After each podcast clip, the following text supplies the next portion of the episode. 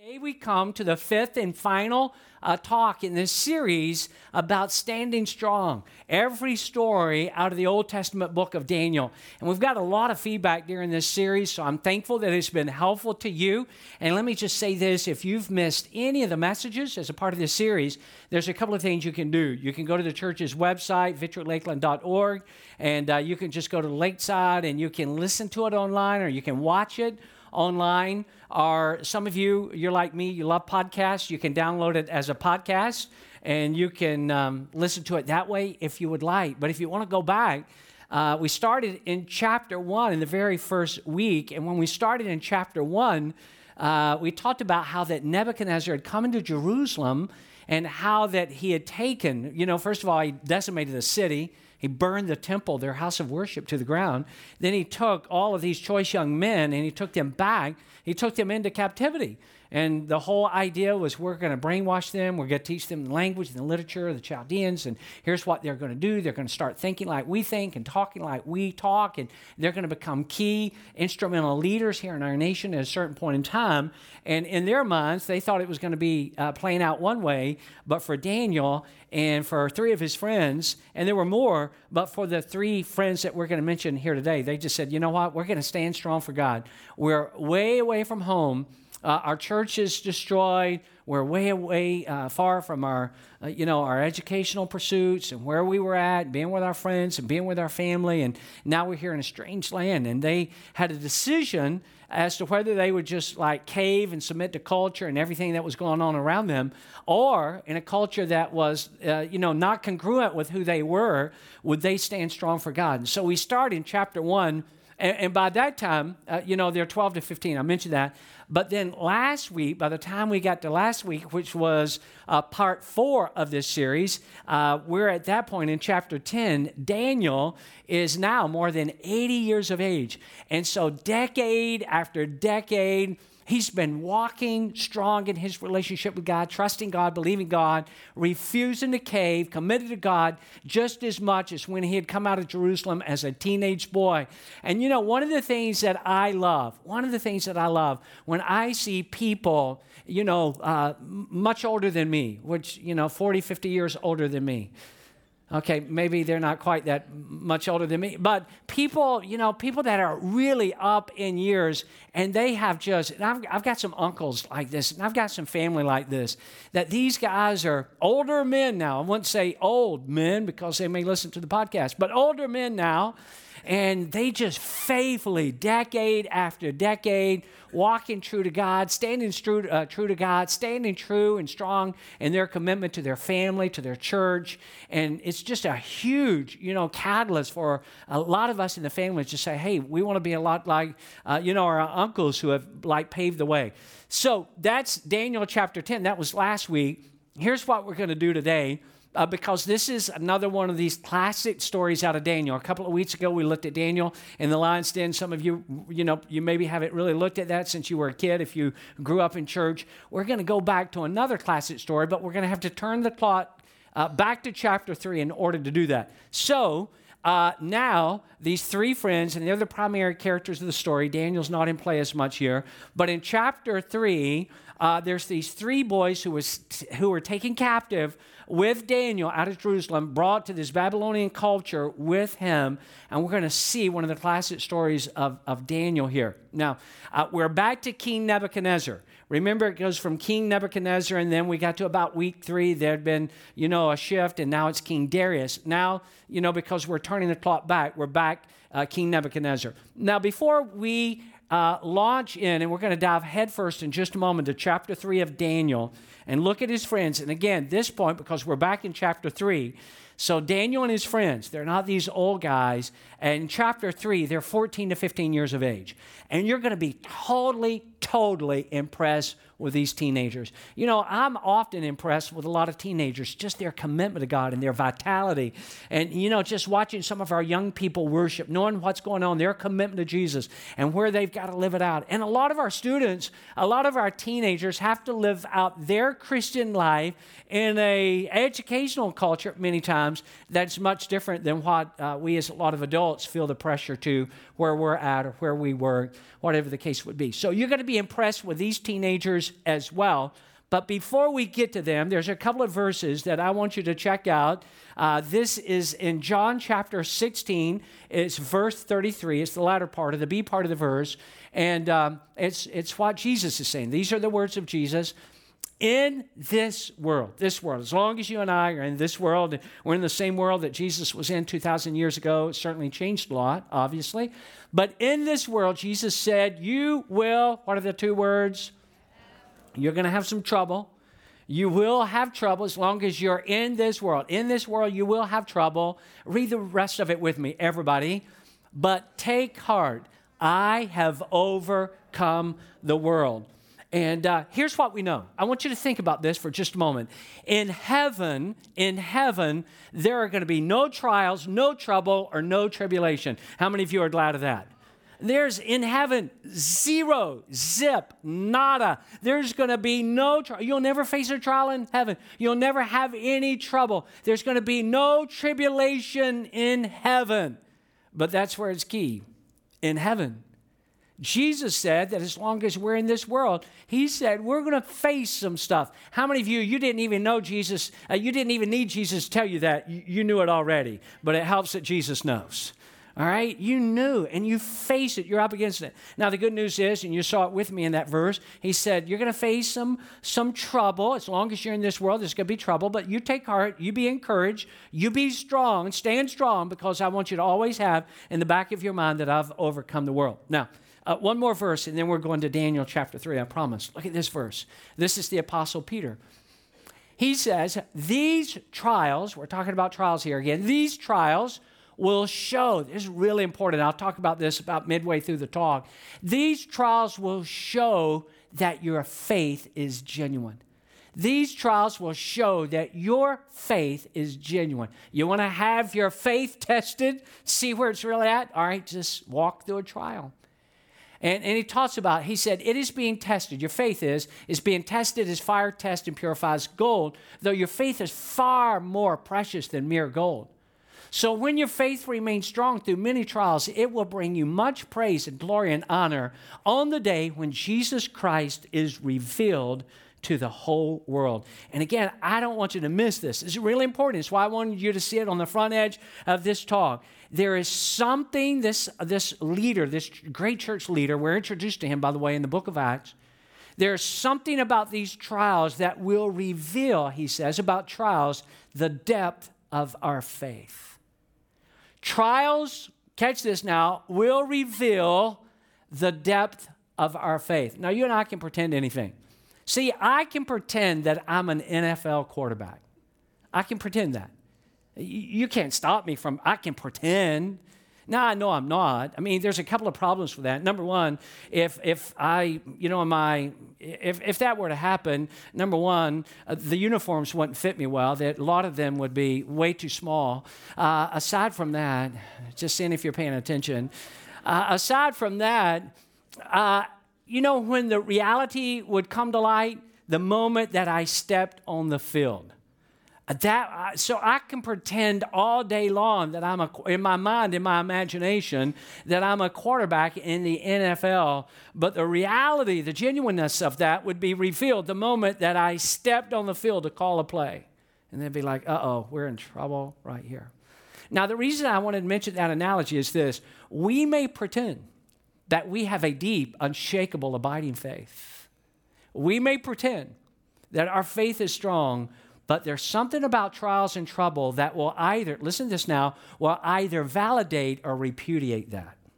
Let me say that again because it's really important. See, I can pretend Uh, or cause you to believe that I have this huge amount of faith, that my faith is strong, and because my faith is strong, it helps me to stand strong. And I can pretend that all day long. How many of you know this? Are you like me in this regard? It's easier to have faith when everything's going good in my life. How many of you are like me? When things are going great in my life, it is easy to have faith, but it's only during the trials. There's something about trials that will prove the genuineness of our faith. It will either validate that, yes, our faith is strong and true and deep, or it will repudiate. It will be like, nope, it's not what we really thought that it was. And, and now, you know, when I think about that and, and speak in regards to that, I realize that many of you right now may be at a point in your life where the depth of your faith is really being tested. It's being seriously tested. Maybe a lot of people don't know it. Maybe you're the only person, or maybe it's a close knit group of people that know it. But for you, your faith is being tested with a family crisis. That may be where your faith. It's like, you know, how is this going to turn out? This is a crises in our family, in our home, and, and we don't know how it's going to turn out. We don't know which way this is going to twist and go, but but your faith is being tested. Maybe it's not being t- tested with a family crisis. Maybe your faith is being tested with a with a diagnosis that you've received. Maybe you went to the doctor or a lab report has come back or some other, you know, a scan has come back and something you're like, ah, oh, in your faith, it's like, you know, I'm trusting, I'm believing, but man, this is testing my faith. I'm about to find out if my faith is really strong or not. Maybe it's not that. Maybe it's turmoil in the workplace and you're like, I don't even know. I like my job, but I don't like the environment or the culture of my job, or I don't even like my job, or I need a different job and I don't know what to do about it because I feel stuck and I don't like my boss, and my boss doesn't like me, and maybe I've even given him a few reasons not to like me, but nevertheless, here's the deal my faith is being tested in the workplace. Or maybe it's stress in your marriage. It's not that you don't love each other. It's just like, you know, how do we get over this hump? How do we make our marriage better? How do we get back on track? How do we renew our love? How do and maybe that's where your faith is being tested. And the most closest of all relationships outside of your relationship with Christ. Maybe the stress is in your marriage. Maybe it's financial pressure. Maybe it's a problem or problems that you're having with your kids or kids. Is that there? And maybe it's something I haven't even mentioned. And your faith is being tested, and you're about to find out how deep is your faith, how genuine is your faith. Now, there's been numerous times in my life uh, across a plethora of a lot of different situations where I have just stopped, paused, and I've said something like this. I've either said it out loud to myself or at a minimum, I've thought it and, and I've done this many, many times, and it's from this guy out of the Bible when he's having a conversation with Jesus. And, and he says this Have you ever said this? Lord, I believe, but help my unbelief. Anybody ever felt that way? Lord, I believe. I really, really do believe, but please help my unbelief. I have faith, but help that part of me that I don't have as much faith. I really like what one writer said faith isn't faith, faith. Faith isn't faith until it's all you're holding on to. If you don't have, I like what he says, listen to this. If you don't have anything left to grasp, you continue to reach toward God. Listen to that one more time. Faith isn't faith until it's all you're holding on to, until it's all you're holding on to. Now, that may be, and I know this for a lot of you, that may be the exact spot that you're at right now. Where you're like, you know, I am faced with this. Uh, and I, I'm, I'm looking at this, and this is a trial. This is this is trouble. This is some tribulation in my life. I am faced with this, and all it seems I have is God. Now, here's some good news. And I want you to hear this, whether you're seated way back here, midway down, right here near the front. If you're near the front, just so you know, this is like SeaWorld. It's like spray zone. You're in the spray zone. All right, so just want to know in case you've ever thought about being up front. Come on down, join me. Would you come down? I mean, if I get carried away, spit out gum. I was, I was at the gym the other day. It was a little bit intense. And I'm like, ugh. And next thing I know, my gum, equipment timeout, my gum just poof. So I don't chew gum, so you're not to worry about that stuck to your forehead or anything. But wherever you're at, here's the reality. I've got good news for you. If you're faced with a challenge, you're faced with a trial, and all you've got is God, here's the good news God is enough. God is enough. God is all you need. Daniel had these three friends, and they're faced with a red hot fiery furnace, and all they had was God. But as you are about to see, and you're going to love these verses we're going to look at in chapter three, what you're about to see is that God was all they needed. I mentioned to you that we're back to King Nebuchadnezzar in chapter three. And King Nebuchadnezzar makes, um, makes a decision uh, see if you don't think that maybe this smacks of some arrogance. he decides that what he's going to do is he's going to build an image, listen to this now, that is literally nine feet wide and 90, literally 90 feet tall. I'm a football guy, so that's three first downs, all right? Nine feet uh, wide, 90 feet tall, and he has his statue built, and this is what he demands. He demands that everybody, everybody, would everybody say everybody? Everybody. He demands that everybody will fall down, will bow before this image, and will worship it. And should anybody refuse, it's not like, okay, you refuse, you're going to timeout. You're going to timeout. No, if you refuse, there were going to be dire consequences. And this is where we pick up the story in Daniel chapter 3. This is verses 4, 5, and 6. I want you to look. This amazing story. It's going to help you today. Then an official out of the kingdom of Nebuchadnezzar, an official, one of his workers, chief workers, stood up and announced, people of every nation. In other words, it doesn't matter where you're, where you're from, uh, you're from here, you're not from here. Every race, no matter who you are, this is everybody. Everybody is everybody. Now listen to the king's command. It's not what I'm telling you. This is straight from the mouth of Nebuchadnezzar. Trumpets, flutes, harps, and all other kinds of musical instruments will start playing. They're about to start playing, and that's going to be your cue. Look at the next part. When you hear the music, read this phrase with me. Everybody, help me out you must bow down and worship. You must bow down and worship the statue that King Nebuchadnezzar has set up, nine feet wide, 90 feet tall. Anyone who refuses will at once be, read the rest of the sentence with me, thrown into a flaming furnace. And this is what they are confronted with. Will they bow down? Because this is an edict, this is an order, and it's not like time out. You're going straight to the fiery furnace. In other words, this is the death penalty. If you don't bow down before this image and worship it, this is what's going to happen to you. And there are these three teenage boys, their, their faith is all of a sudden put to the test. Their names are, some of you may remember this, some of you are going to be like, what? Those are the weirdest names. And I'll see, it'll come back to some of you. First one, Shadrach.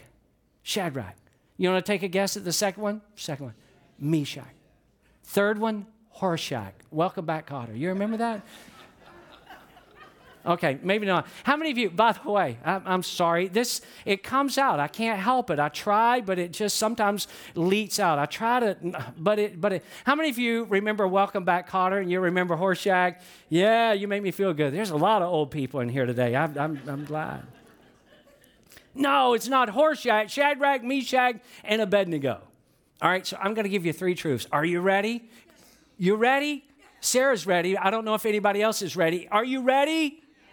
Three truths to grab hold of from Daniel chapter 3. Here's the first, first one Great faith will cause us to obey God rather than please people. Great faith will cause us to obey God rather than please people. There's not a highlighted phrase here, but I want you to see this verse nevertheless. Look at it. Very important verse. Shadrach, Meshach, and Abednego replied to the king. The order's gone out, the edict. Here's what's going to happen. The music's about to play. You're going to fall down. You're going to bow down. You're going to worship. They replied to the king. Their response to it. Oh, Nebuchadnezzar, we do not need to defend ourselves before you in this matter. We do not. In other words, here's what's playing out. It's a very powerful thing. I don't want you to miss it. Don't want you to just see that verse and say, okay, let's move on. It's a very powerful thing. And uh, if you're not careful, you'll speed through it and you'll miss what is going on here. Here you've got King Nebuchadnezzar, one of, if not the most powerful man in the whole world, and you've got three 14 to 15 year old guys who are standing strong and saying, you know what? Here's the deal. Uh, we know what you have said. We know that when the music starts playing, and we don't even know what you're going to play, but when it plays, we know that you're telling everyone, everyone from every race, every nation, all of us, people in the homeland, you know, they're in Babylon, they're going to have to fall down and worship a king. We want you to know here's here, and, and they weren't like smart alecks about it. They weren't being arrogant themselves, but this is what they're saying. Uh, we don't have to give you an answer.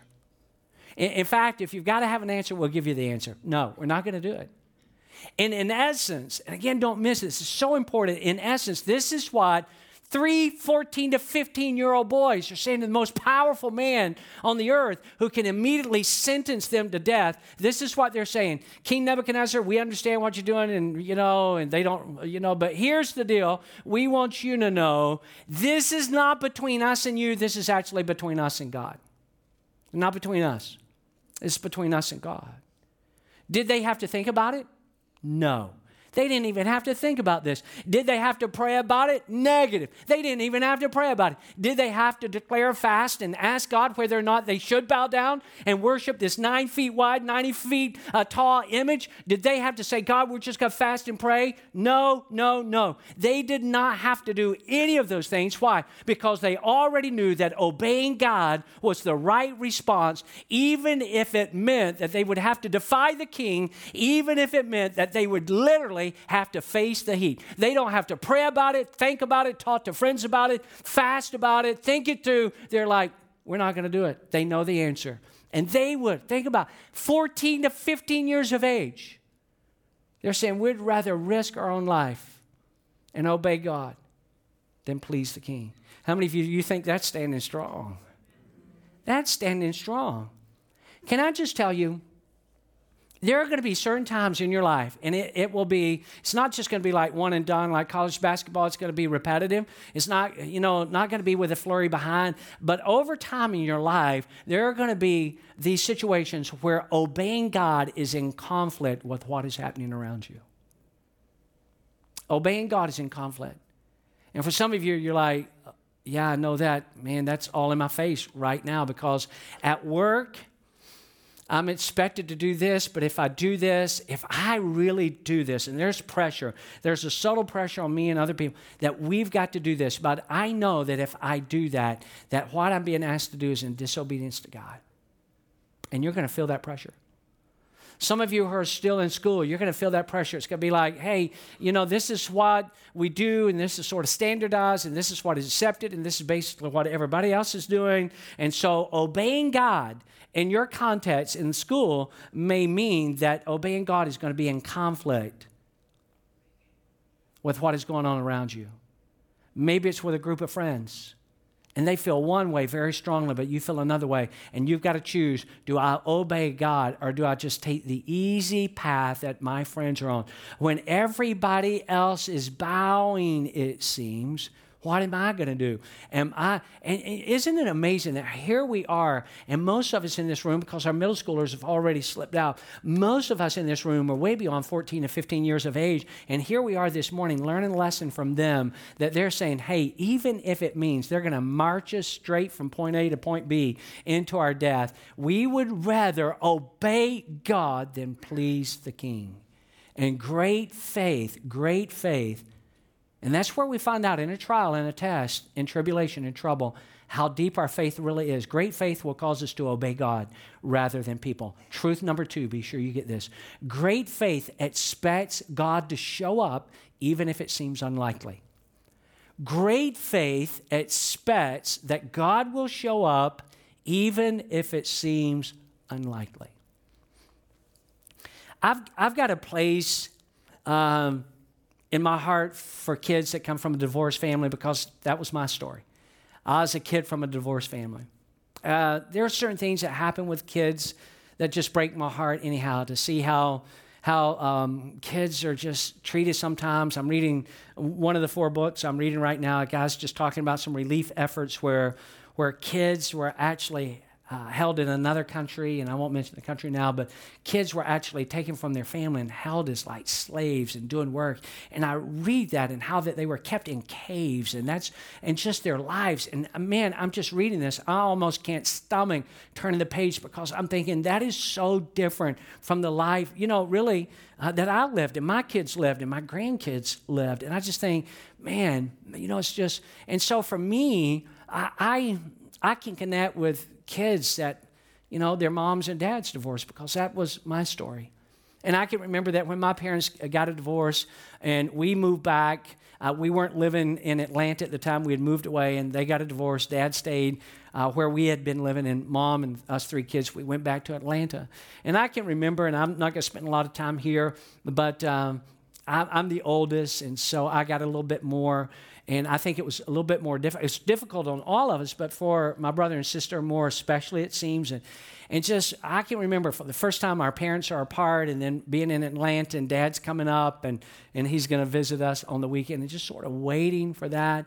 And I was thinking about that while I was working on that talk. And in our case, because, you know, it was wild. I mean, we were irrationally loved by mom and dad. It wasn't like we just had a horrible house. We didn't even know, we really didn't even know our parents had problems till they set us down, said we're getting a divorce. We didn't even know. We had hear them argue from time to time, but so were all of our friends' parents, it seemed. So we were shocked. And so it wasn't like, you know, dad wouldn't show, but while I was working on this talk, it made me think how many kids have maybe sat waiting for a father to show up?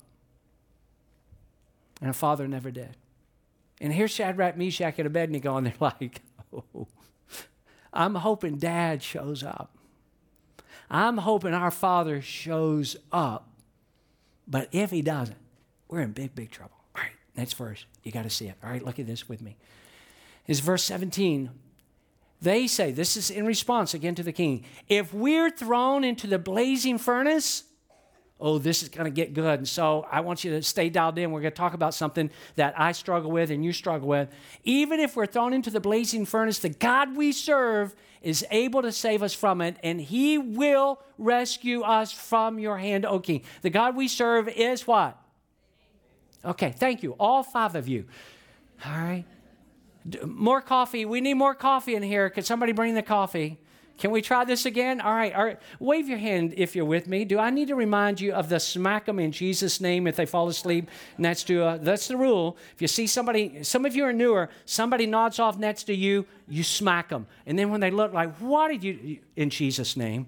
Jesus led me to do. All right, so you smack them if you need to. We're going to try this again. The God we serve is able, able to save us from it, and He, He will. He's able and he will. Now, I want us to slow down long enough to see these two important words again. I had you read them again intentionally able and will, able and will. And this is often a real struggle for me, and perhaps it is for you as well.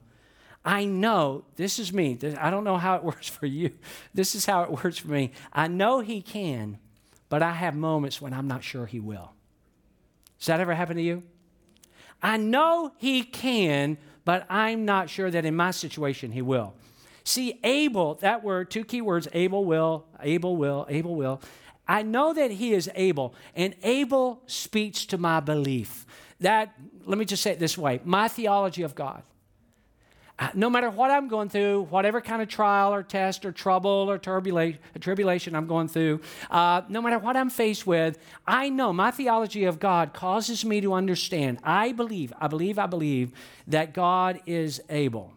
See, that's not my struggle. My struggle is with, my struggle is with the other word, will. Will he? Anybody else besides me ever struggle with that? I know he can, but will he? Will he move in this situation? I love what John Ortberg has written in one of his books about faith. He says it's better to have little faith in a big God than to have big faith in a little God. That's why Jesus said we just need faith like a mustard seed. So it's better to have a little faith in a big God, he says, than big faith in a little God. And how many of you know we serve a big God that is able? That's not where my faith collapses. My faith collapses in this regard. I know he's able, but will he in this situation? See, what I actually long for is the faith of Shadrach, Meshach, and Abednego, who had big faith in a big God. They're saying, you saw the verse with me just a moment ago, verse 17. We know that he is able, and this is what we're believing. They have no guarantees, by the way. I'll come to that. I believe he's able, but I also, we have the confidence, our faith, the depth of, depth of our faith causes us to believe that He will rescue. They were expecting God to show up, even though it seemed unlikely.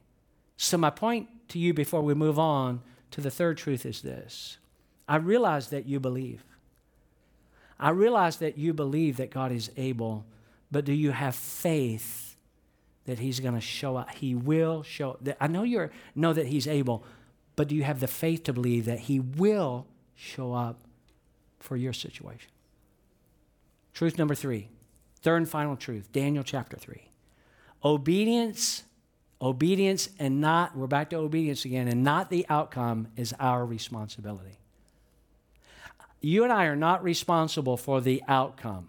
You and I are responsible. The part of the equation that works for us is the obedience. And I'm not going to spend a lot of time here, but again, it's just this reminder to us all that you and I are not the res- we're not the responsible party for the outcome. Uh, in, in, fact, normally situations that we face with that have any size to them at all, we're powerless in that situation anyhow. Now we still try to fix it and make it happen on our own, but in most cases, in most cases, things that are you know that are more pronounced in our life that we're going to face be faced with, we're powerless. We can't change it in and of ourselves. If we could, we would have already, but we can't. So, our dilemma right there, our challenge is just saying, What is my responsibility? My responsibility is to obey. It is God's responsibility concerning the outcome of how this goes. Now, and I'll give you a quick, quick example. Believe it or not, believe it or not, Kirby Smart, who is the head coach of the Georgia Bulldogs, does not need my help with his football team. How many of you already know that? I want to help him. I do. I, every time I'm watching a game, I want to help him. I want to. Why do you call that ridiculous play? Why did they let that receiver get behind them? Why did that happen? Why, why are you playing prevent when you've locked them down the whole game and now they're moving the ball up? So I want to help him with his team. But how many of you, I know that you know that I'm brilliant in regards to college football, which is a stretch, and that's not true. But how many of you know Kirby Smart does not need my help with his football team? You know that. Thank you. Thank you for your confirmation. All right? Now listen.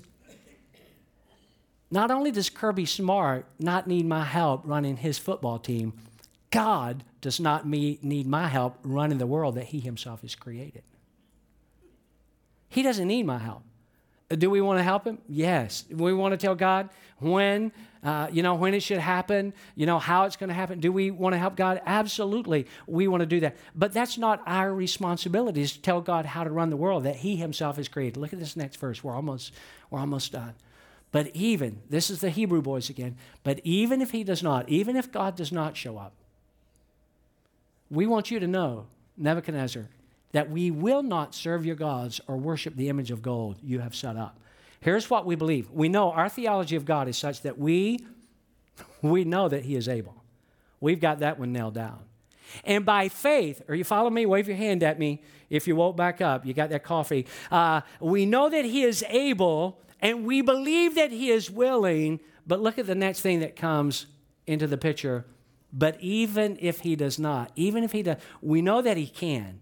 We believe that He will. But just so you know, even if He doesn't, we will still not bow before your idol. Now, you may think, well, that's easy for Shadrach, Meshach, and Abednego to have full trust in God because they knew the outcome ahead of time. The outcome ahead of time. How many of you know we read the story on this side? They didn't know the outcome of the story. They're walking in the fire. They don't know how. They, they believe that God, they know He's able, they believe He will, but there are no guarantees because they say, even if he does not. One writer said this, and I totally agree with it. See if this is not true of you as well. We would all like to be people of faith. We would all like to be people of faith, but we would prefer a guarantee up front. How many of you are like that? We all want to be people of faith. Okay, thank you, God. I'm about to walk into this fire. I'm about to walk into this trial. I'm about to walk into this situation. I, I prefer a guarantee up front that everything's going to be okay. Shadrach, Meshach, and Abednego did not have that, nor in most situations will we have that. Does God show up in Daniel chapter 3? Does he? Yeah. See, we're on this side. We're not walking in. We read the story. Look at verses 24 and 25. Then King Nebuchadnezzar leaped to his feet in amazement and asked his advisors, Weren't there three men Weren't there three men, Shadrach, Meshach, and Abednego? Look at this, that we tied up. We tied them up. We bound them. We bound them, threw them into the fire. In fact, just before they went in, the king is so enraged that he has the fire heated up. And the very people that throw Shadrach, Meshach, and Abednego into the fire, the fire is so hot, it says the heat of it uh, leaps out and, and kills them. And Shadrach, Meshach, and Abednego, they go into the fire, tied up, thrown into the. They replied, Certainly, O king, he said. Uh, certainly, O king. He said, Look, I see. This is a king now. This is Nebuchadnezzar. Didn't we throw three men? Yes, that's right, three men. He said, I see four men. There's somebody else in that fire. I see four men walking around in the fire. Look at this. I love this. Unbound and unharmed And the fourth looks like a son of the gods. He doesn't even know how to read. Now, if you were here, I'm not going to go back because we spent time last week. If you were not here, go back and watch it, uh, listen to it, download the podcast. We talked about a theophany, being a pre incarnate manifestation of Jesus, where Jesus, who existed long before Bethlehem, uh, he was present from the very beginning. And on occasion, he would have these pre incarnational life appearances referred to by theologians as theophanies. He'd make an appearance. And it, could it be that this is Jesus? I, I believe that it is, that it's Jesus. And Nebuchadnezzar doesn't even know how to refer to him. But he's like, and the fourth one we threw. I just wanted to confirm because I think I'm losing my mind. Did we not throw three men in? And they're like, yes, king, three men. He said, then why do I see four men walking around? And the fourth one, is that Jesus in there? And it was. Can I just say something to you as we get ready to close? Sometimes you and I see and sense Jesus more when we're in the fire than when everything's going well. Can I say that again? Sometimes we see and sense Jesus more when we're in the fire because a lot of times, truth be told, our human condition is such when everything is going well, we're not really looking for Jesus as much. Everything's fine. But when you get thrown in the fire, all of a sudden you're more alert to, I need Jesus. I need him right here. And it ought not be that way, but oftentimes it will. So I'm going to ask you right there where you're at this morning, would you just take a moment and would you just bow your heads? Would you bow your heads? And I want to just ask you as we wrap up is there any area of your life when you're trying, where you're just trying to please a person or people more than you're trying to please God? Is there any anybody in your life, a person, a group of people, that you're trying to please them more than you are God? And you're going to have to get that nailed down. That's the place that Shadrach, Meshach, and Abednego was in. You're going to have to get that nailed down. I've got another question for you while your head is bowed. I know that you believe God is able to show up. You know He's able because He's done it for other people. But do you believe that He will show up for you? He's able, but do you believe that He's going to show up for you? And we're going to pray with you and agree with you today that He is going to show up for you.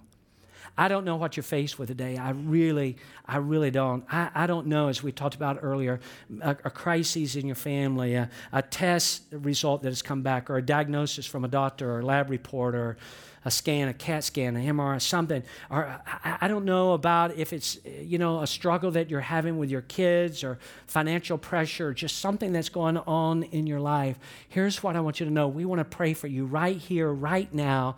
And here's what I want you to know. I believe not only is God able, I am trusting and believing with you, and all of us are, that God will show up. Not just he's able, but that he will show up in your situation. We did this last week, and if you want special prayer, I want you to just, and we're not going to hesitate, don't want to waste time. I don't want to try to talk you into it. If so, you're not even serious.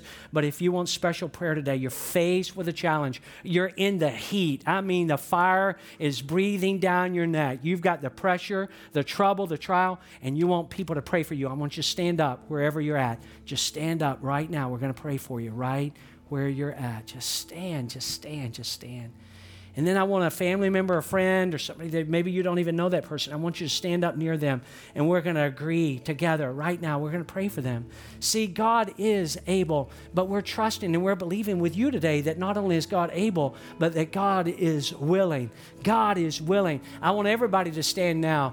Uh, we're getting ready to give some praise to God, but before we do, we're going to pray and we're going to believe, Lord, this is what we're asking you for. Some of our friends, some of our church family right now, they're in the middle of the fire. And Jesus, we pray that you would walk into the middle of the fire with them. Help them to know not only are you able, but you will bring them out on the other side. You are powerful. We're not responsible for the outcome. All we can do is obey, and we're obeying to the best of our ability. Now you intervene, we pray. Jesus, walk into the fire. Jesus, help us with our struggle. We ask it in Jesus' name. In Jesus' name. In Jesus' name. Can we put our hands together and give Jesus some praise? Let's sing a part of this song, then I'll be back.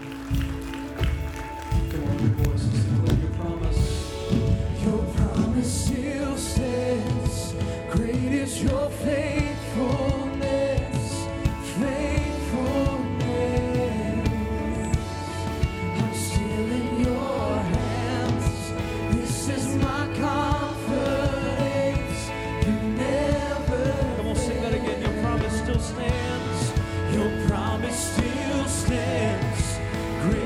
your faithful.